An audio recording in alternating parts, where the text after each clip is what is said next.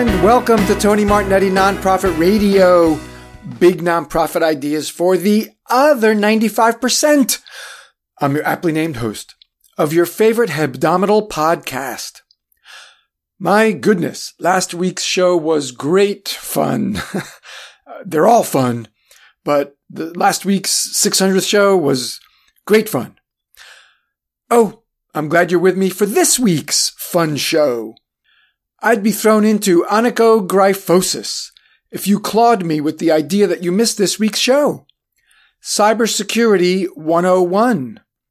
Our 22 NTC coverage picks back up with a summary of the tech threat landscape, key policies and procedures to have in place, and how to make the case for devoting resources to IT protection. Our guests are Matt Eshelman and Sarah Wolf, both from Community IT Innovators. On Tony's Take Two, my voice just cracked like I'm 14 years old. Please start your planned giving with wills. We're sponsored by Turn Two Communications, PR and content for nonprofits. Your story is their mission. Turn-2.co. And by Fourth Dimension Technologies, IT Infra in a Box, the affordable tech solution for nonprofits. Tony.ma/4D. Just like 3D, but they go one dimension deeper. Here is Cybersecurity 101. Welcome to Tony Martignetti Nonprofit Radio coverage of 22 NTC, the 2022 Nonprofit Technology Conference, hosted by N10. Our coverage brings me now Matt Eshelman, Chief Technology Officer at Community IT Innovators, and Sarah Wolf, Sales Manager, also at Community IT Innovators. Matt, Sarah, welcome to Nonprofit Radio. Hey, thanks, Tony. It's good to be here. Thank you so much for having us. Glad to have you. Pleasure to have both of you. Your session topic is defending against bogarts and boogeymen, understanding and pitching cybersecurity for the accidental techie. Sarah, why don't you get us started? Let's define accidental techie. I think we have a lot of them listening, but they may not know it.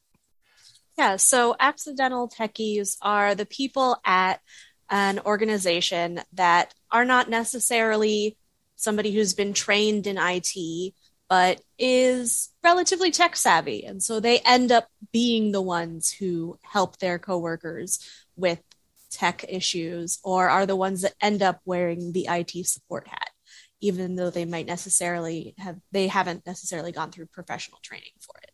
Okay, right. So they know enough that they know more than others, but they're not professionally trained in technology. Okay, and Matt, why are bogarts and boogeymen? Your description says an accidental techie's biggest nightmare. What's lurking there? Well, I think, the term boggart is from Harry Potter. Oh, boggart. See, I don't even know.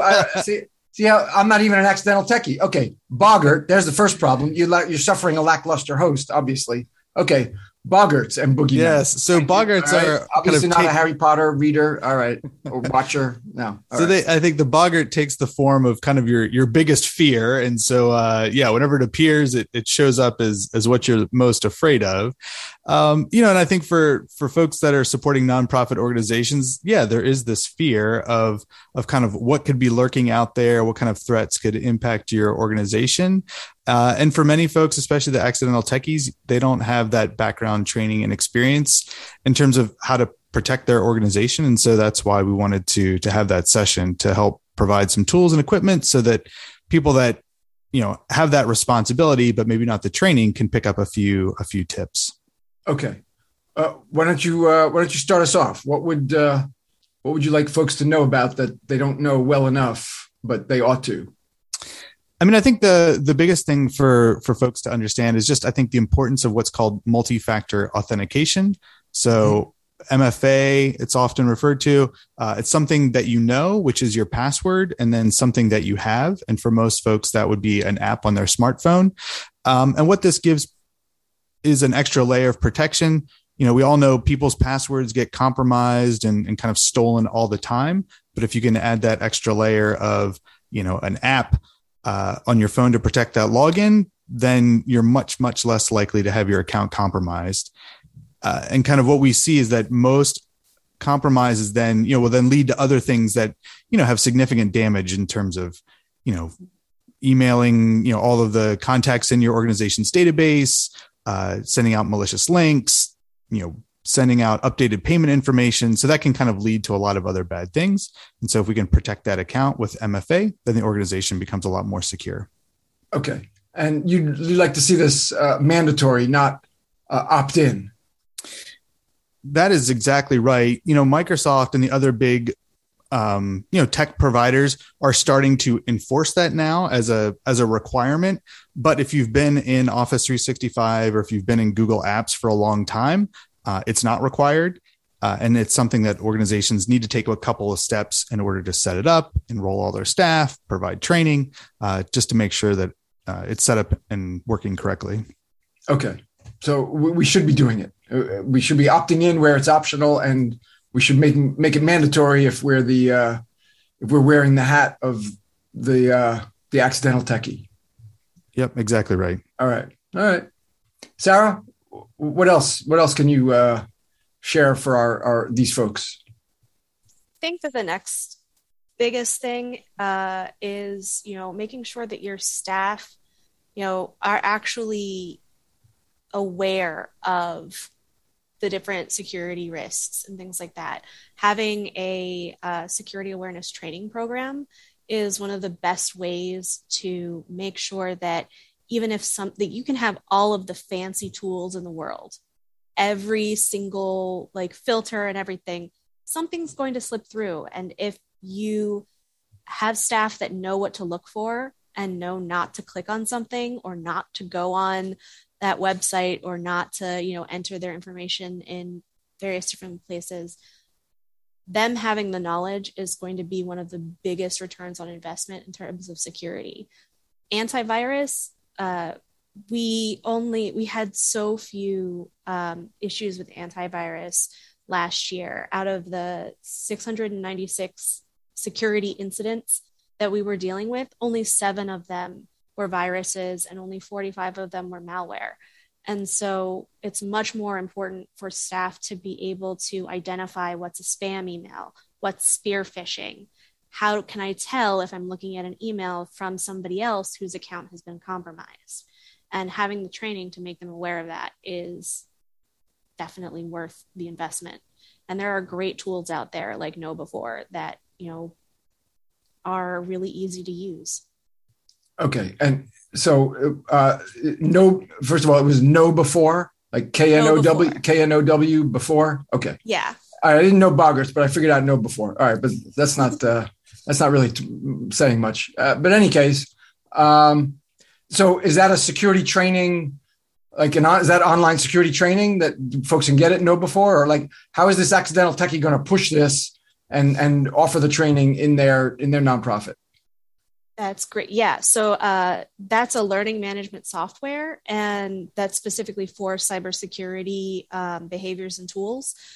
The way that you're going to pitch this for your organization is to first gather your data, get your plan of attack. And a lot of times, that involves 1, looking for friends in the company to support you, 2, getting data and, trying to make sure that if you are able to, find partners either within the organization or maybe even reach out to your board governance committee.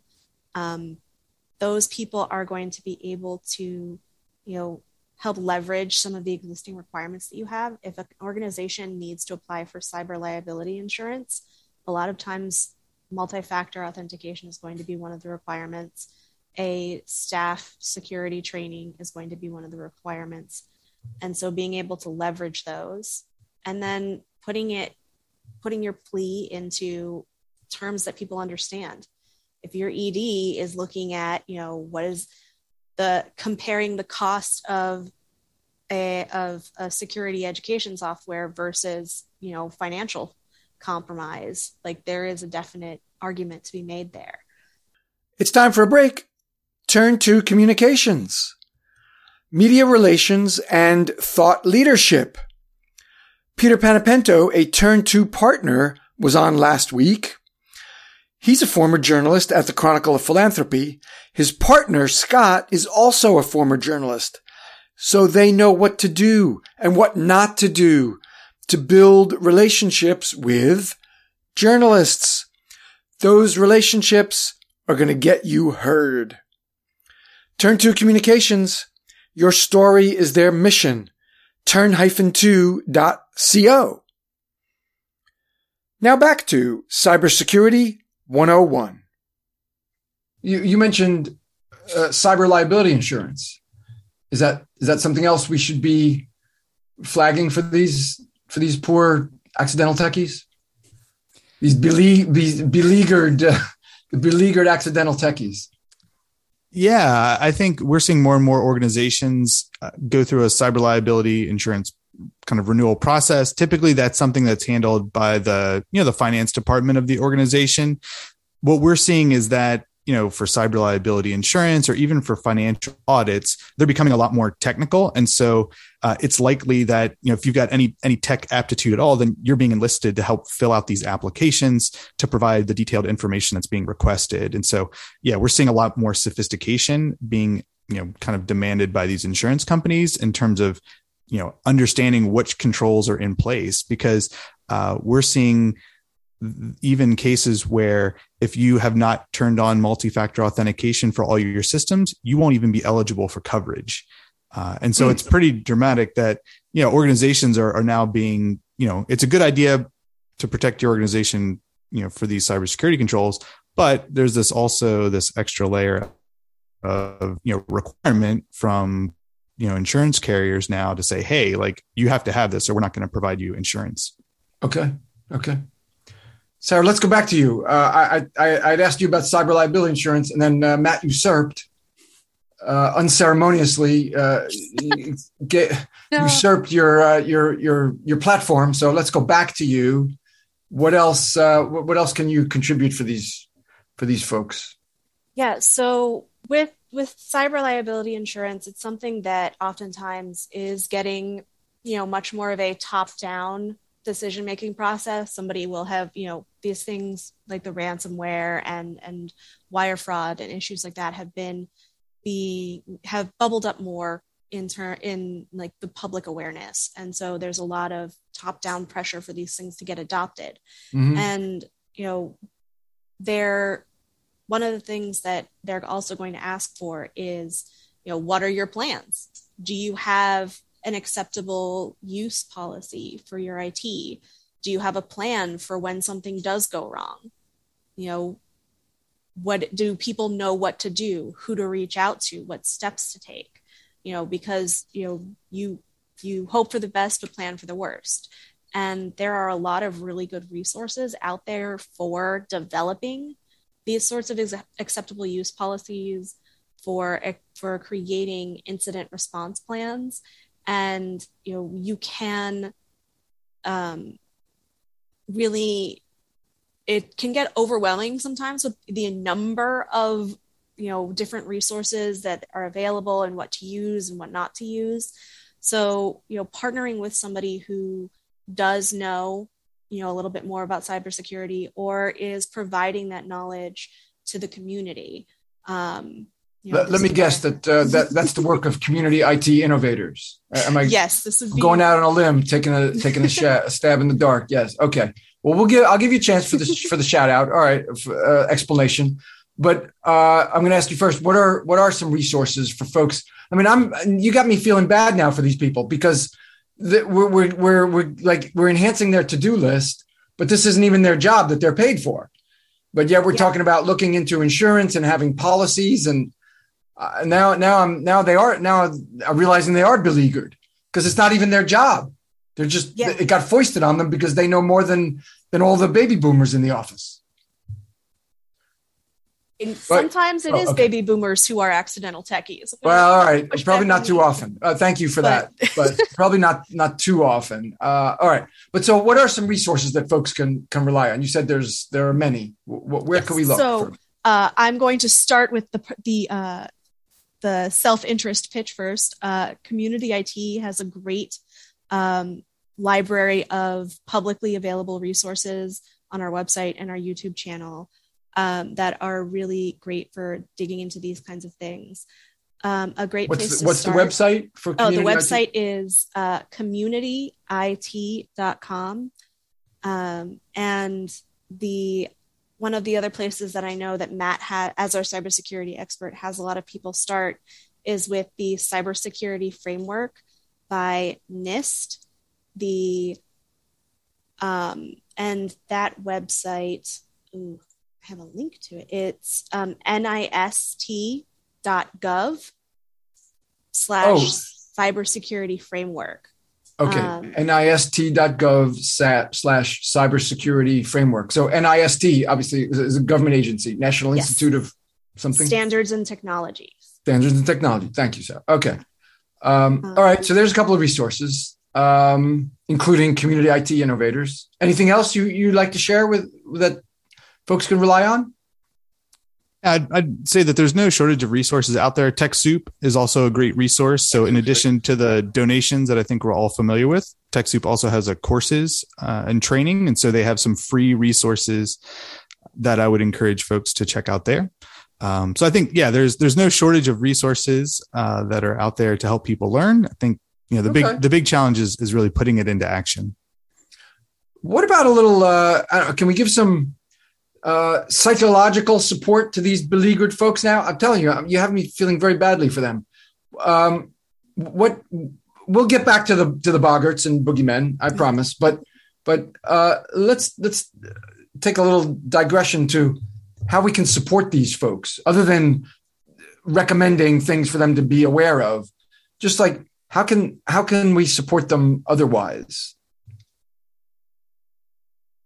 So I think that, I'm trying not to turn this into a pitch for having an MSP come in and own this stuff for you, because what's an MSP? MSP is a managed service provider. It's okay, what we do is, thank you. Oh, that's what you are. Okay. IT support. We have jargon jail on nonprofit radio. So yeah, but I saved you from any lengthy sentence. Okay. A managed service provider. Okay. So that is one of the ways, that you can get support. The other thing is, really leaning on the rest of the community. TechSoup is a great place to look for resources. And, the N10 community is a place to ask questions. There are also, on LinkedIn and Facebook and places like that, there are communities that you can reach out to for wanting to vent, looking for ideas, looking for recommendations. Those are all possibilities. I definitely enjoy seeing how many, how ready people are when people post on the N10 forums, like, I need help with this. And there are definitely people jumping on. It's an enormously supportive community. Yeah. Mm-hmm. I fear that even though I say it a lot, because Amy Sample Ward is on the show very often. She's our technology contributor. And so she's often saying it too, that N10 is not only for technologists, but I still think a lot of people have that misconception. It can be for folks who are not even responsible for technology in their office, but they're just using it. You're just using it in your nonprofit. And in 2022, who is not using technology? I don't think we're running everything by index cards. Even if you're on an Excel spreadsheet, you're still using technology. So no more punch cards and DOS. Yes, punch cards and DOS. Yeah, well, that right. And line printers. Now you're talking about when I went to college. So be careful, Sarah. It's time for a break. Fourth Dimension Technologies. You heard the 4D CEO, Juggin, last week talk about IT as a service for nonprofits. They know they're in a service business. Their IT infra in a box, the IT buffet, if you will, is structured around service. Take what you need and what fits your budget, leave the rest behind. They know their work is to serve your IT needs. It comes from the CEO directly. Fourth Dimension Technologies, Tony.ma/4D, just like 3D, but they go one dimension deeper. It's time for Tony's Take Two. This is my silver jubilee in planned giving. And August is National Make-A-Will Month, next month. So let's start talking about your planned giving program launch with wills. Wills. Why should you start your planned giving program with wills? This week, 3 easy reasons. First, they are the most popular planned gift by far. Expect 75 to 90% of your planned gifts forever to be the most simple planned gift, the gift by will. So it just makes sense to start with what's going to be at least 3/4 of your gifts anyway. Behind door number 2, there's no donor education. Everybody knows what a will is. Everybody knows they need a will, and everybody knows how wills work. You don't have to spend time and money educating donors, explaining to them the concepts of life insurance as a planned gift, or charitable gift annuities, or remainder trusts. You're sticking with the basics, something that everybody understands. And behind door number 3, there's no staff education. Everything I just said applies to your staff too. Everybody knows what wills are, everybody knows how they work, and everybody knows that they need one. So you don't have to train your staff on life insurance and gift annuities and charitable remainder trusts. Completely unnecessary. You're starting with the basics, and you may never, ever decide to go further, and that won't matter. But the place to start is gifts by wills. For those 3 reasons. 3 reasons for today, in any case. And that is Tony's Take Two. We've got just about a buttload more time for Cybersecurity 101 with Matt Eshelman and Sarah Wolf. Matt, what else? Let's go back to what we can, the boggarts and the boogeymen that we want to help these folks look out for. Yeah, I would maybe also just kind of come back in terms of what's good about investing in this training is that it's good to see progress. And I think that's one of the benefits, as Sarah mentioned, the KnowBe4 platform. It's great to, spend a little bit of money to invest in a platform, because then you can actually see the progress of, how many people are taking and passing these little trainings. And then KnowBe4 does a little thing called test phishing, and you can actually see the percentage change of how many people in your organization are kind of clicking on stuff that they shouldn't. And so, whenever you test, yes, so it's great. Test phishing emails to your enemies in the office. That's right. Report them when they click after 2 days after the training, and when they click, you can turn them in. And now, some organizations do that. Now there's an advantage to being an accidental techie. You're no longer beleaguered. You're empowered. Empowered. Right. Yes. Send a test phishing email to my boss who just turned me down for getting the day after Christmas off. So it's great. You can see progress. And so not all of cybersecurity is kind of like doom and gloom and, battening down the hatches, against the onslaught. I think it can be fun. It can be engaging, I think organizations that, do elevate it. And it's something that, people can talk about openly, as opposed to, being silenced and kind of feeling bad about themselves if they clicked on one of those messages, right? Like, that's not the approach you want to take. You want to take the approach of encouraging that learning, because if you got caught by a suspicious message, it's likely somebody else got that too. And so having this kind of culture of openness and engagement, is really successful. Right. I agree. Yeah. Unless it's your boss who turned you down for the day after Christmas, then it's vindictive. There you go. Then you can report it to the board. Yeah. Yes. Oh, without a doubt. So, all right, well, let's stay with you, Matt. What else can we make folks aware of? Yeah, I think the other thing that we've started to see more of would be kind of financial fraud, or what's kind of called in the official terminology, wire fraud. So, it could be something as simple as those messages people get that look like they're coming from the executive director saying, hey, I just need you to buy these gift cards. Call me real quick. I got something for you to do.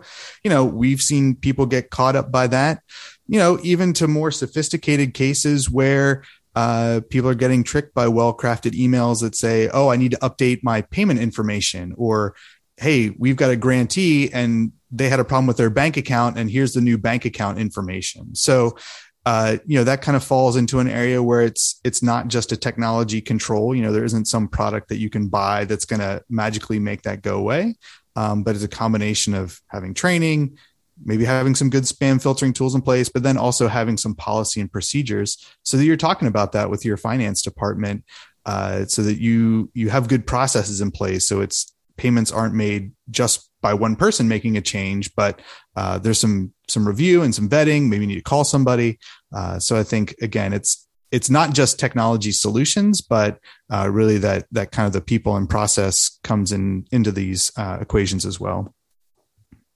It seems like they're getting more sophisticated, a little savvier. Like your account renewed for $399.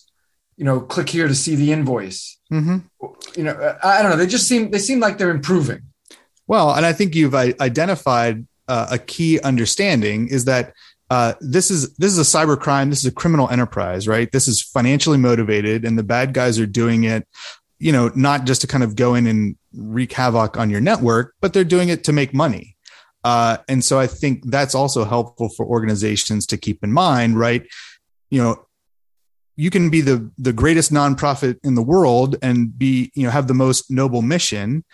No, they're not attacking you because of your mission. They're attacking you because you have money and you might get tricked into doing that $399 renewal, or maybe you updated a payment information and that was $25,000. And so, the mission, does not matter for those, cyber criminals who are financially motivated. And it's a lot easier to kind of trick somebody into giving you $400 than it is to, write some super sophisticated virus that's going to go onto your computer and encrypt all your files. Then you're going to have to try to figure out how to pay them in cryptocurrency. Yeah. It's a lot easier to try to trick people into giving you money than it is to write a new virus. Yeah. Okay. And then of course there is the community of nonprofits that are at risk because of their mission. And because, we're living in a polarized time, it's no longer just hot button issues, like gun rights or abortion. I mean, it seems like a lot of missions could trigger someone to do something malicious, technology wise. I would say, so we really see that primarily for organizations that are in the space, kind of like government think tanks, policy groups, right. Kind of good government. Those tend to be the kind of attract the most attention.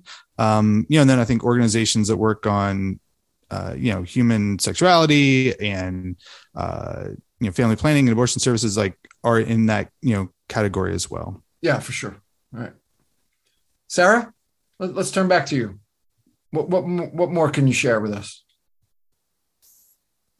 Well, one of the things that, in that theme of, it is financial. This has become a business enterprise, and it has become, not necessarily organized crime, but it has become something that is a multi-billion-dollar business. And, that is something that we've definitely seen. We've seen an increase in the number of incidents that we end up responding to, from 2018 to 2021. The number of cybersecurity incidences that Community IT was able to track tripled. Yeah, and so there isn't a way to really fly under the radar anymore. And you're right. These people are getting smarter. It's not just all Nigerian princes looking for oil or gold or whatever. It's, there have been times where, we've seen examples that have been caught in the tools or that did get through and did nearly create an issue. And I sat there and looked at the email chain and I was like, I can't tell where this jumped in. And then you like have to like really highlight and like look in the details, and you go, oh, okay. Like there was just like a one letter change in somebody's email address, you know, or, and like that can, you know, if you don't have the training and you're not necessarily aware of that stuff. And then the redundancy that Matt was talking about, making sure that, you know, it isn't just that all of the keys to the castle aren't in one person's hands. So that you can, you know, make sure that there's, you know, additional eyes to see, you know, what you missed, or to make sure that this is the real deal is, you know, really important. You know, it's definitely a frame of mind thing. You don't want to be constantly consumed with worry and, you know, be paranoid about everything. And because that just we've got a whole lot of other things going on in the world right now that we don't need to be panicking about cybersecurity all the time.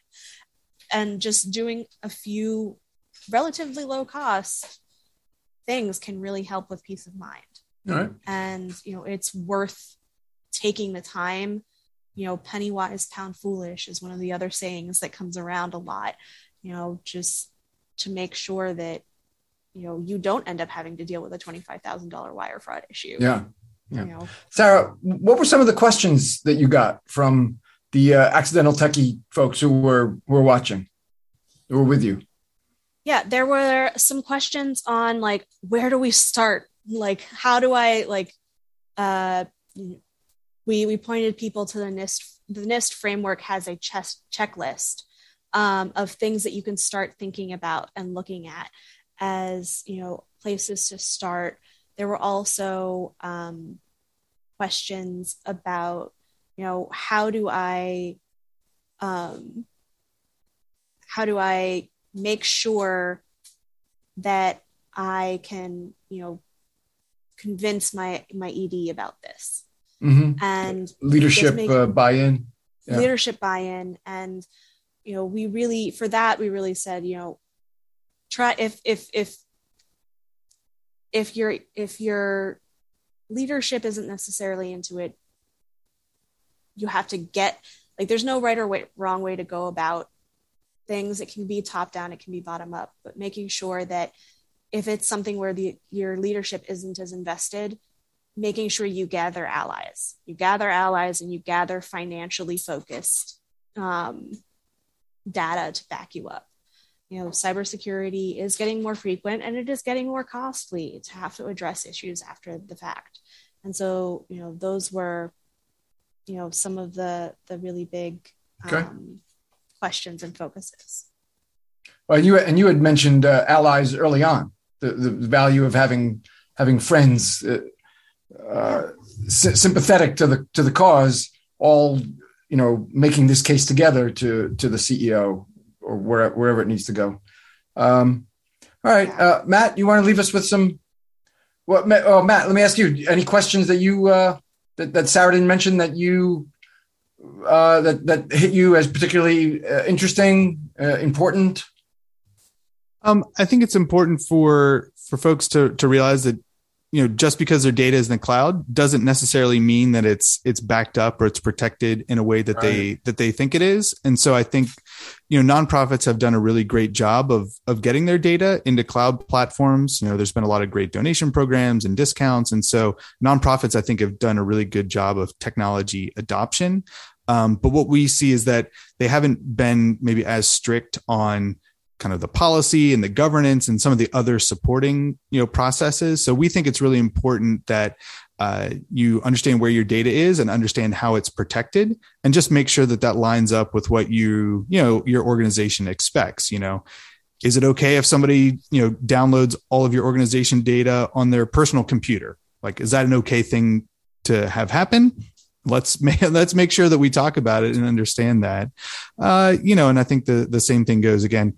You know, if somebody deletes a file today, do we need to be able to recover it, you know, a day from now, 30 days from now, a year from now? And so I think just having some of those baseline settings and kind of testing them is a really important step to take. Yeah. Backup, recovery, you know, those are not necessarily covered by just being in the cloud. being in the cloud, and how, what's the time to recover? Mm-hmm. Right. All yeah. Right. So I think a lot of those, quote unquote, old school, security methods or techniques are still important, even if you've got your data in the cloud. So again, having that third party backup, having an offline copy, those are all really important steps to take to make sure that your organization's data is well protected. Okay. All right. Why don't we leave it there then? Feel like we covered this? I think we've got the foundational elements in place. Is there anything? All right. Is there anything on your mind? You're like, oh wait, I got to get this in. Is there? Anybody? I mean, I'll put in a plug for multi-factor authentication again. I think it's worth saying at least a couple more times, because do your MFA. It's the most important step that many organizations can take. Okay, Sarah, parting thought. Just gonna emphasize what Matt said about the managed backup just now. It's really important to know your settings and to discuss them, because a lot of times data loss is actually accidental. And so if you have a way to get it back, that can save you a whole lot of heartache and headache. Okay. We want to avoid both.